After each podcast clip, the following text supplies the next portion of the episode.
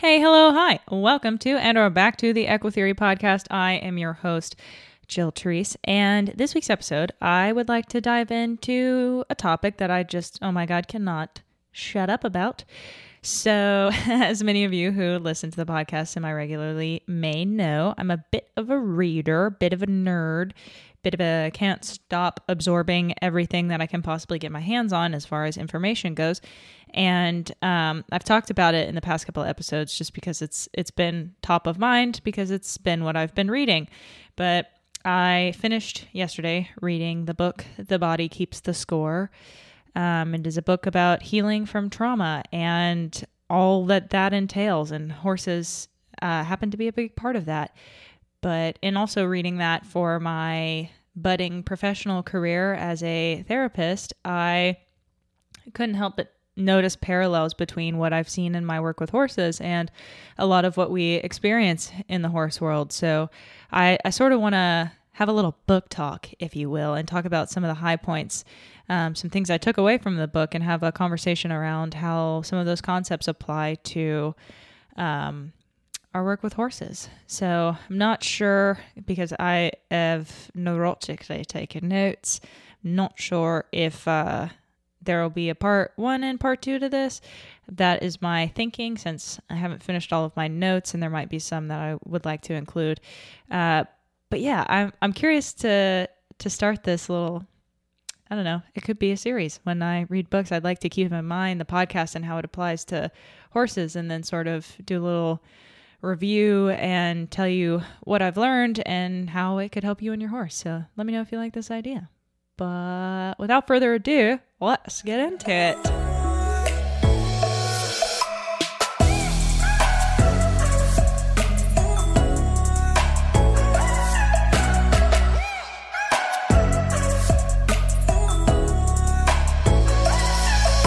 Alrighty, friends and family folk, you know before we get into the content of the episode, we gotta do we gotta do some ad slots here. So I'm I'm gonna insert them in just a second, but I do want to take a moment to tell you about Supercast. You can become a member of the Equitheory podcast, a subscriber, a supporter.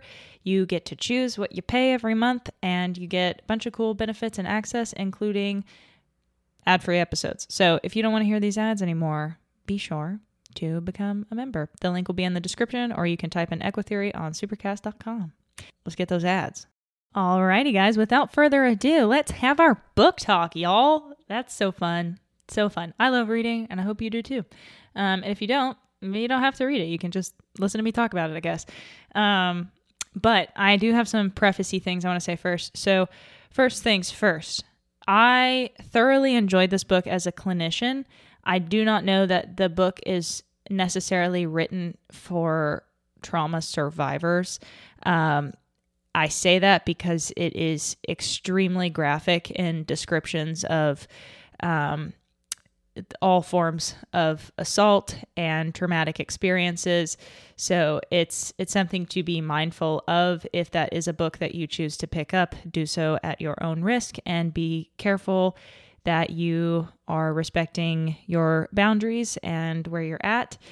Um, it has a lot of really good stuff in it, but it might be a book that I believe is maybe more geared toward clinicians that are working with trauma more so than people working to heal their own. So, um, if you are interested in pursuing, you know, therapy for your own trauma, um, I would recommend personally to find a therapist that is well versed in trauma, that maybe does some somatic therapy, EMDR, um, more holistic approaches, um, that sort of thing, more so than maybe CBT or some of the more cognitive based ones. Um, as the the research is growing, really in the areas of sort of what we might call alternative therapies, but are really maybe more traditional Eastern, not so westernized industrial country type um, modality. So it's it's really fascinating that body of research. So hoping that that continues growing and because it, it seems promising. So that said, also this therapy or this podcast is not uh, a replacement for therapy or anything of that nature. These are personal musings of somebody that is studying it and practicing it, but not a replacement or advice for your own therapy. So take everything I say with a grain of salt. Feel free to do your own research. But yes, okay. So other things to note is that I, in finishing the book and reading reviews on it and stuff, um, I have seen a lot of controversy around the author as an individual and potentially as a clinician. And i just i can't speak to to that. All i can speak to is what i read in the book and the uh, research and science that's out there. And yeah so I'm gonna quit rambling. Just gonna get into it so a lot of the way that trauma shows up in horses right is a lot of spooking a lot of high reactivity sensitivity uh, behavioral problems, uh, violence, fight, flight, freeze, shut down, learned helplessness, all of those things. And, um, you know, if you've been listening to the podcast for a while, you know that we have dealt with a lot of those things and talked about addressing a lot of those things. But I, I think it's interesting to look at it from the perspective of a trauma response and not so much a behavioral issue. And one thing that I've learned in reading about trauma is uh, what I'm sure we've all long suspected is that behavioral issues are largely going to be a traumatic response. So, especially with horses, the the behavioral problems that show up with them are not necessarily species appropriate um, and don't occur in the wild and are the result of man-made problems you know? We we manufacture them into the animal by the way that we keep them the way that we feed them the way that we train them all of those things that are unnatural and species inappropriate. So what happens when you do those things is you also have all of these little outgrowths that are behavioral problems such as bucking rearing biting uh, flinching when you touch them you know the ulceric conditions. Um, and so in in dealing with those, I think it's important to look at you know, not always the why matters so much, um, but just just for the sake of learning and fully understanding concepts, I think it is. I like to look at the why. Personally, it's just it's fascinating to me. But in order to resolve an issue, you don't necessarily have to understand where it originated. For example, if you're working with a horse and they have a bucking problem, you don't necessarily have to know, oh, well, this horse used to be a bronc or this horse had a saddle that fit uh, poorly. Um, you know, whatever the case may be, you don't have to know, but starting over in the training and really creating a solid foundation will likely get rid of the um, problematic behavior in and of itself. So you don't really need to know why, but for the sake of understanding, learning, and an interesting podcast topic, I'd like to talk about it. So, um, some things to know out the gate that are probably going to be semi important to this episode, and I just think are interesting, are some neuroscience, effective neuroscience terms. Um, I just like the word neuroscience. Can you tell? Um, so, one that you need to know is the autonomic nervous system that is going to be your the way that your body manages things in life. It's different from your central nervous system. Your autonomic nervous system is largely responsible for flight, fight, freeze, rest, digest, um, managing your body's energy flow in terms of preparing it to expend energy and conserve energy. So, the sympathetic branch of the autonomic nervous system is the accelerator. It is the one that's responsible for those increases in heart rate and sweating and shutting down your digestive system because you don't need to digest food when you're running for your life. So, this is the fight, flight, freeze branch. This is the one that responds to threats. And on the flip side, the other branch of the autonomic nervous system is your parasympathetic nervous system.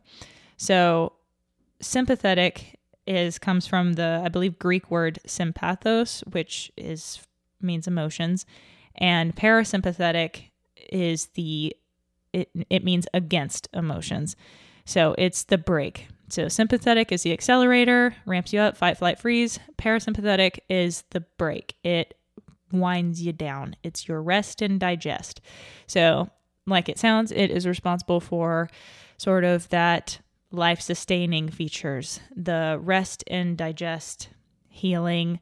Um, and it's it's the one we engage when we're communicating socially and relaxing with people that we're comfortable around and enjoy um, and that that starts going into more of polyvagal theory which i truthfully know the bare minimum about it's something that i'm interested in reading more about um, it doesn't seem something that has widely been accepted in the scientific community um, is something that's still being explored from what I understand. But I think it's interesting and provides a lot of guidance and holds a lot of wisdom in terms of how to conceptualize the way our minds and bodies work together. Um, so, anyway, off that tangent, the that's the your sympathetic and parasympathetic nervous system all under the autonomic umbrella. So, those things you see a lot in horses. So, when they're out in the field grazing with their head down, swatting flies, standing next to all their buddies, they're predominantly in parasympathetic nervous system. When a, you know, a dog jumps out of the bushes and their head goes up and they tense their body and they they might poop a little bit and they might stop chewing. They're in sympathetic nervous system now where they're in preparing to fight, flight, and freeze and expend energy by shutting down the non essential functions such as digestion. Um, so, what's interesting um, in that I read in the book was that your breath has a lot to do with that. Um, so, sort of the umbrella term is heart rate variability. So, your heart rate variability is has to do with the way that your breath and heart rate sync up. And so the the flexibility of your system of your heart rate variability means good. so the more flexible the better. So it means your brake and your accelerator are balanced. So when you take a really deep inhale, you you might notice that your heart rate goes up a little bit. It might beat a little harder. And when you exhale, you might notice that your heart rate slows down a little bit and you feel a little bit more, I don't know, like refreshed and nourished in your like arms, legs, and your torso. Um, if you're really mindful about it. Um, so, what is happening is when you inhale, you're engaging your sympathetic nervous system. And when you exhale, you're engaging the parasympathetic.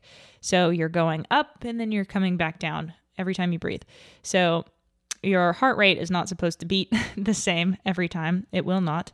Um, but if there's not a lot of fluctuation and your breath and heart rate are not synced, then um, your system's not working super well. So that's my understanding, at least. It's these are concepts that lie outside of my wheelhouse, but I'm curious to learn more about. Um, but one of the ways that they found is really um, beneficial in fixing that, uh, particularly for people that suffer with PTSD, is yoga, because yoga is super, super concentrated on how your breath and movement all sort of interplay. So you can you can absolutely do yoga by just spreading your legs out on your carpet and stretching, doing warrior one and two um, that is certainly in the direction of doing yoga, but is it a mindful, dedicated practice? Probably not. Um, so when you practice yoga and you focus on syncing up your movements every time you shift poses or hold poses with your breath, then you're one, much more mindful, two, much more balanced, and stronger, and your tolerance for certain poses increases. Um, but beyond that, you're also present. You are in the moment and you are directing your mind to your body. So when you inhale and you're in a pose and you exhale and you're paying attention to that, but then you're also paying attention to like am I engaging my thighs or am I relying on my low back to carry me? Am I like really making sure that my weight is even in each foot or am I off kilter?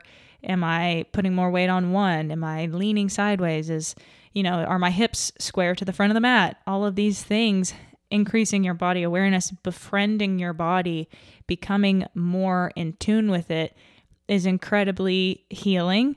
Number one, um, and in in like a variety of ways. Not even number one. That is that is the point. You know, you you gain so many benefits from doing it. I hate that it's it's so clowned on. And I used to even be one that was like, oh yoga, you know, hmm, mindful.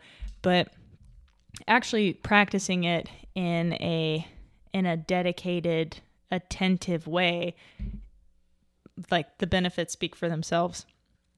So what on earth, Jill, does that have to do with horses? Um, lots of things. So lots of things you do with horses are very similar to practices that you can do in yoga that help your heart rate variability. So, when you're out with your horse in the field just hanging out, how often are you focusing on your breath and what you feel and what you're touching? You know, we talked, I think, in the last episode or two about mindfulness practices with horses, so I won't go super that direction. But what can you do to offer the same to your horse is an interesting take. Um, Number one, I know that there is a book that has yoga inspired principles for horses. That book is um, called Core Corrective Exercises for Horses by Visconti Simon Cocoza, I believe. I will make a note to put that in the um, in the show notes. But um, that book has a lot of different exercises that you can do with your horse to help sort of incorporate those principles. Now, with a horse, can you say focus on your inhale and your exhale as you take these mindful movements? No.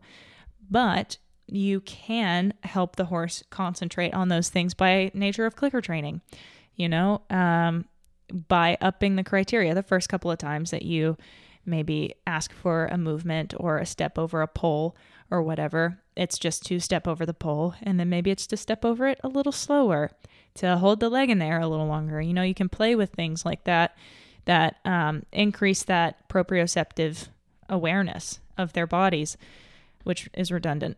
but, you know, there are ways to apply those principles of not only when you're working with the horse, but also when the horse is moving and what you're asking them to do and be more mindful in their movements to sort of slow things down instead of being in that accelerated, ugh, amped up stage um, of the sympathetic nervous system.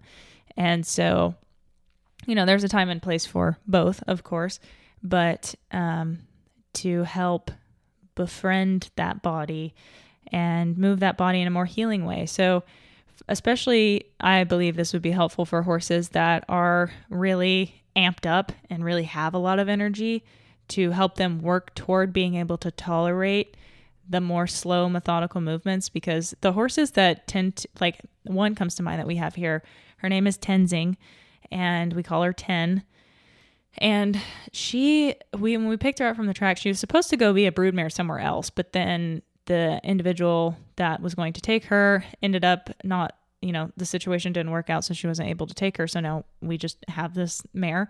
Um, she's got a, a bum knee so she's sort of just a pasture pet. Um, and i can assure you she has zero issue getting around. Uh, but i would love to see her go to you know a clicker trainer home. So if you're at all interested hit me up. Um, but she is a bit of a project because when she first got here you couldn't walk up to her without her pinning her ears at you um, or just running away either one. And so now she's gotten to where she'll walk up to you. And we haven't, I mean, nobody's done anything with her outside catcher for the farrier.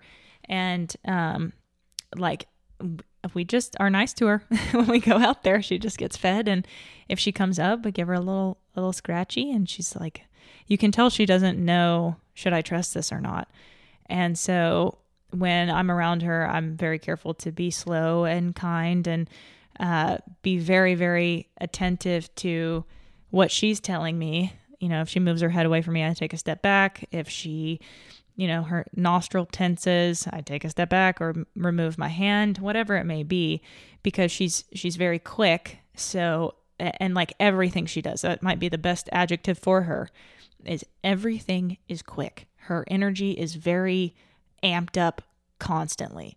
So she's not she doesn't settle. And like if I for example, if I walk out into the field with Azula and her whole herd, they'll look at me, like glance up lazily and put their heads down. I mean, you know, Azula will normally walk up to me, but like nobody's like vigilant. But 10 is always standing like a post, like ears pricked intently. She's not, you know, she's not chewing. She's just hard looking at you, ready to take off. And that's that's just where she's at. She's gotten better, but she's still very much that way. And uh, even when all the other horses are relaxed, it's like she doesn't, she's so in that sympathetic system that she doesn't come down with the social engagement to the parasympathetic level. So she, she's just very, ugh. and um, there was this quote in the van der Kolk book that says having a biological system that keeps pumping out stress hormones to deal with real or imagined threats leads to physical problems such as sleep disturbances, headaches, unexplained pain, oversensitivity, oversensitivity to touch or to sound. And this made me think about a lot of horses because what might those physical problems be in horses? Sleep disturbances, for sure, um, ulcers, the tendency to be hurt more, um, to be mysteriously lame, uh, to be to not like to be touched or girthed up, um, to be really highly reactive to loud noises um, or new things. They're just not super flexible in any sense of the word. They can't relax. They can't. They can't ramp up and relax flexibly. Their their body is inflexible, so they get injured more. You know, if you imagine like I don't know, a rubber band versus a pencil. If you bend the rubber band, it bends, and if you bend the pencil, it breaks. So the inflexibility there, and um, so with ten, I just I don't know that she really. I mean, I I see it sometimes relaxing, and but I don't know that she ever fully settles. And I was thinking about it the other day and I was like, man, I really wish I had the time because she is a really cool horse. She's very smart and I I love a very smart mare. and she's sensitive and she's checks all the boxes. But I do not need horse number 3 and um I don't have the time. But she she's just really cool because you can tell she wants it so bad. Like she just wants to befriend and connect and she does seek that connection, but she's scared to death of it. And um, I think what would go a long way is helping her feel more comfortable in her own skin. You know, that oversensitivity to touch. And um, there was another, you know, quote in the book about befriending instead of suppressing the energies of your own inner experience to not be alarmed by the way that your body feels in itself, you know.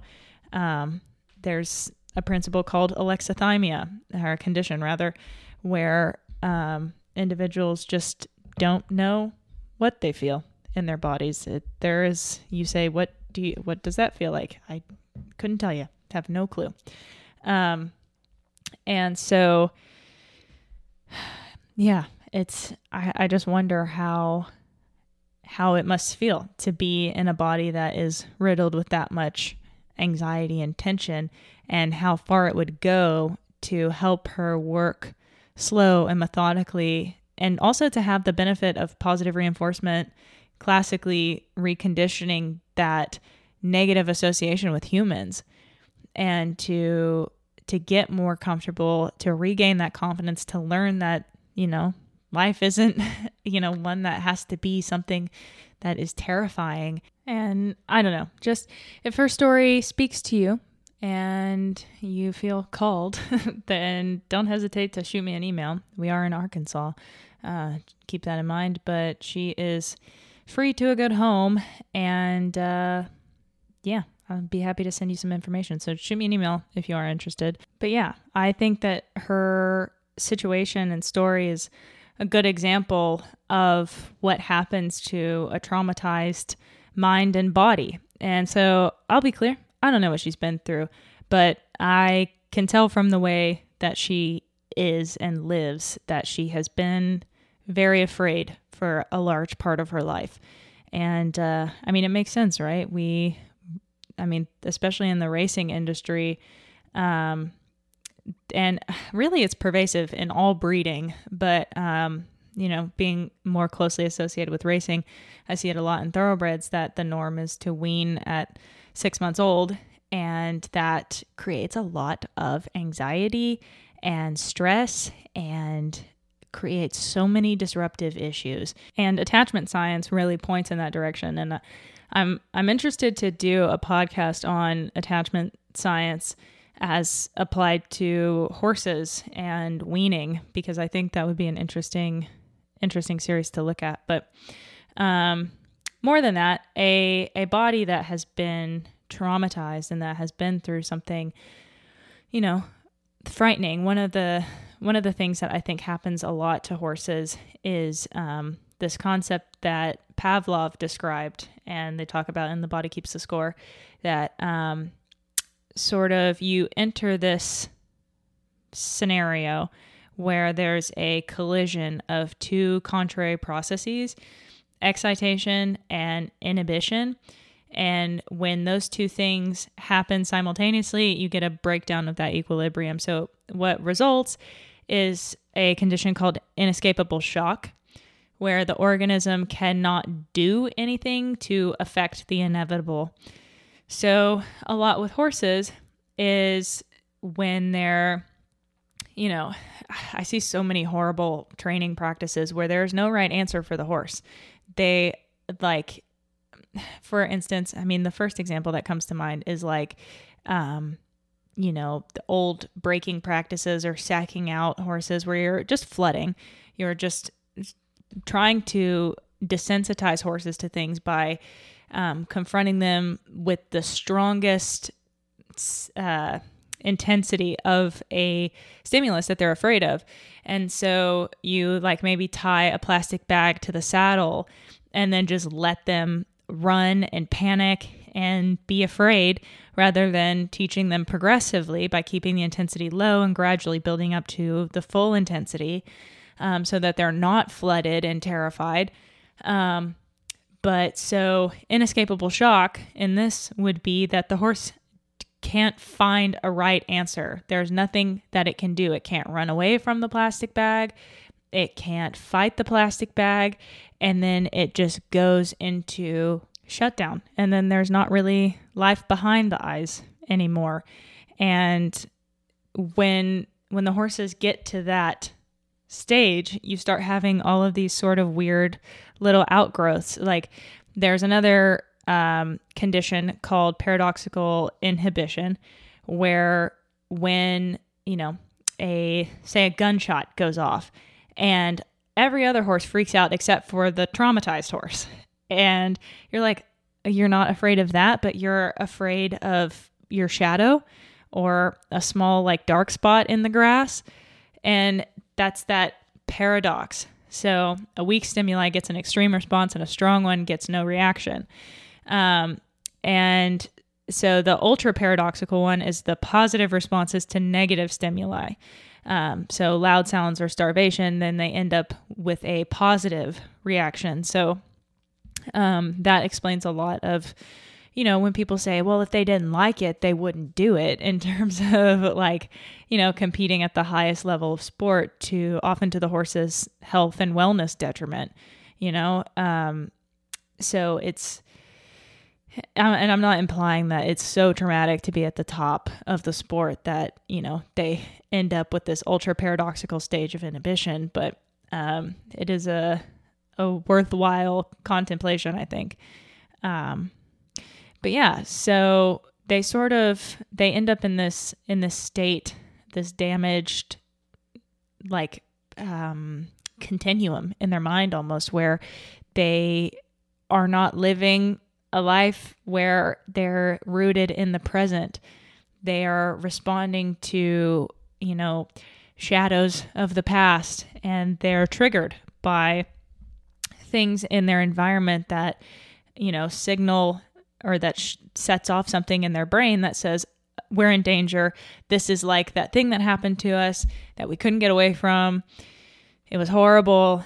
And then that similar, si- similar extreme response crops up again. So yeah, I mean, any any amount of working with trauma, horses or humans, is going to be a process that takes a lot of patience and requires a lot of time and going slow and being dedicated to it. You know, and uh, like I said, some good ways to work through uh, beyond just your basic desensitizing.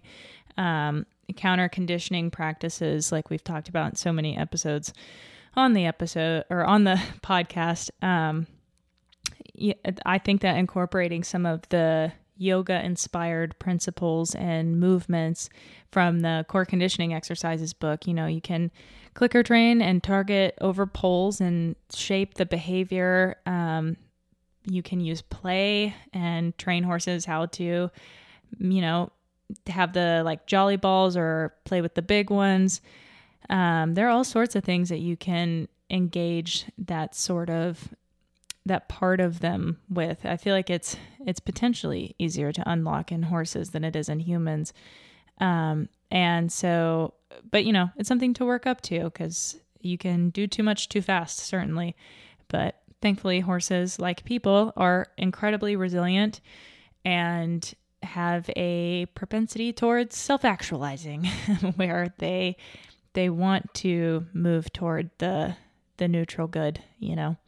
Um, so yeah, I feel like this is sort of the natural conclusion of this half of the book. It was very neuroscience heavy, and a lot of it was very focused on stories and um, just brain scans and all of that good stuff. But um, the latter half of the book is more focused on the treatment modalities. So if you're interested in that half, uh, let me know, and I'll make a part two to this one. But yeah, I think the next thing that I'm gonna do is maybe the the Gottman levels. I'm gonna see if I can find time over the next couple of weeks to sort of put that episode together. But until then, be sure to comment below on this episode if you're using Spotify. There will be a place where you can tell me what you want to listen to. And uh, if you have a particular question that you'd like me to answer for behavioral purposes, don't hesitate to become a premium member of the podcast where you can ask me anything and I'll answer in your very own premium feed episode. And you also get episodes for, for ad free, you know? That's pretty lit. Um, also, just for everyone aware, don't hesitate to join the Discord server. It's open, it's public. You can go do that and enjoy that. Um, there has been some activity on there. I'm not as active as I'd like to be, just be forewarned. Um, but make sure those of you that have have joined that you're introducing yourselves in the introduction channel. You know, get to know everybody. Start a little conversation. Share your ponies and pony pick appreciation channel. All the things. Um, but yeah, let me know what you think, and I will catch you guys in the next one. Bye.